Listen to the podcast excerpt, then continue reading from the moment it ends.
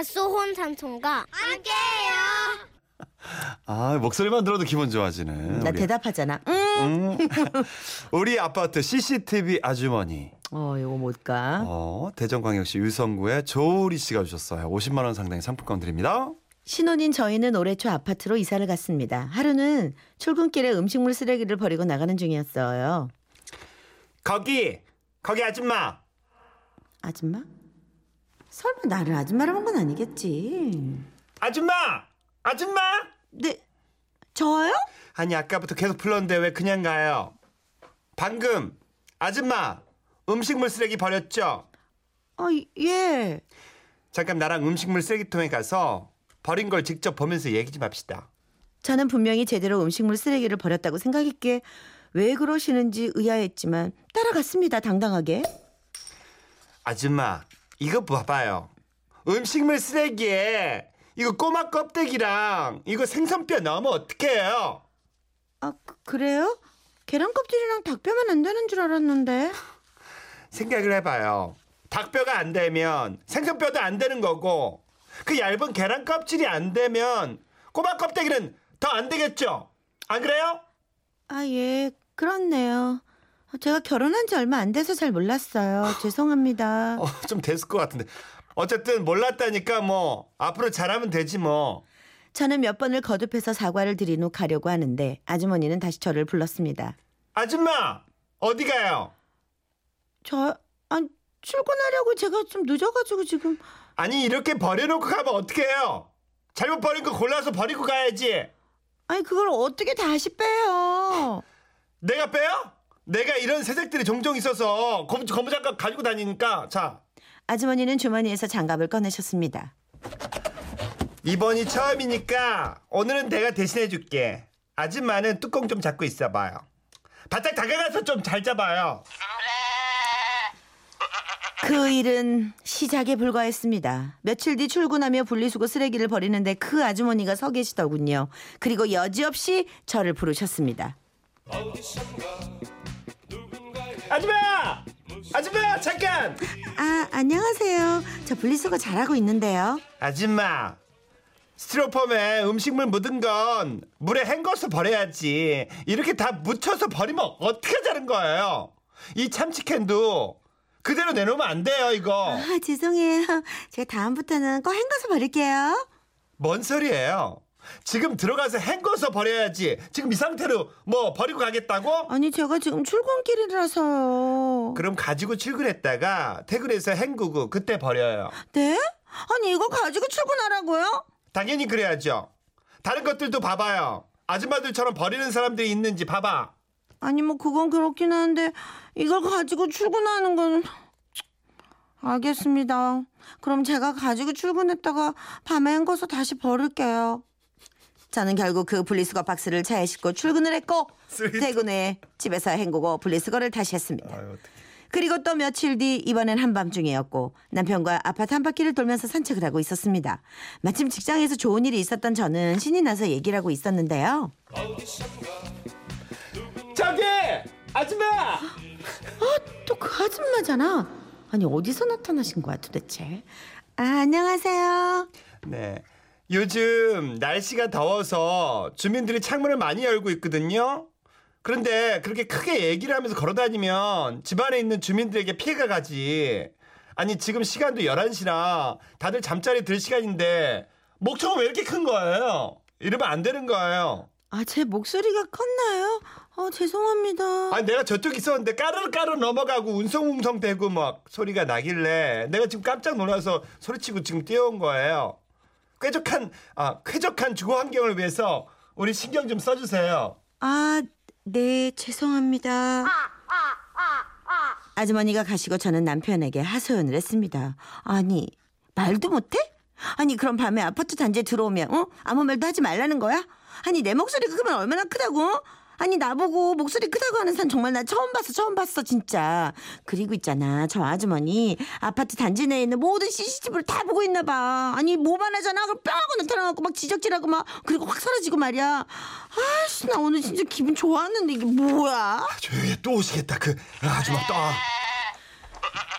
하루는 토요일 오전 오랜만에 꿀잠을 자려고 했는데 아침부터 초인종이 울렸어요.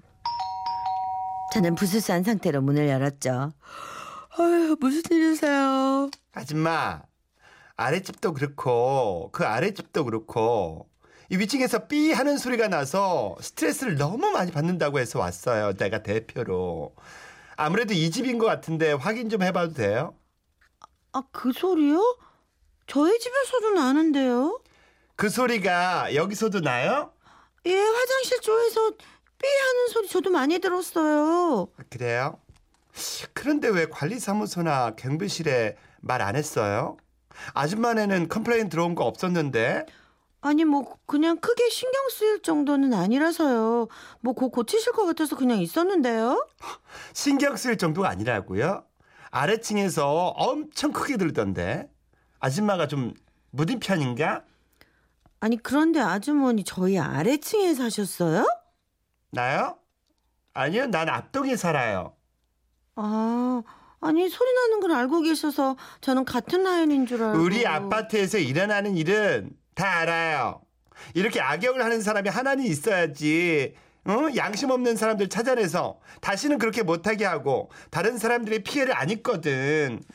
아무튼 나는 정말 대의를 위해서 나서는 거예요. 다음부터는 이런 일 있으면 경비실이나 나한테 꼭 얘기해줘요.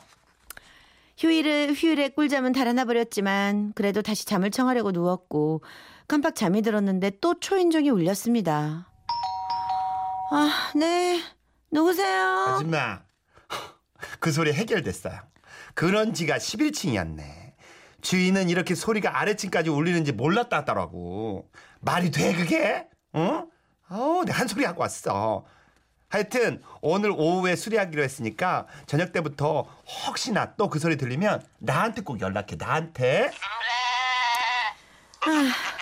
그리고 며칠 전 남편과 여행을 다녀오느라 며칠 집을 비웠다가 집에 도착했는데요. 차에서 내리자마자 그분이 또 나타나셨습니다. 아줌마! 어, 드디어 왔네.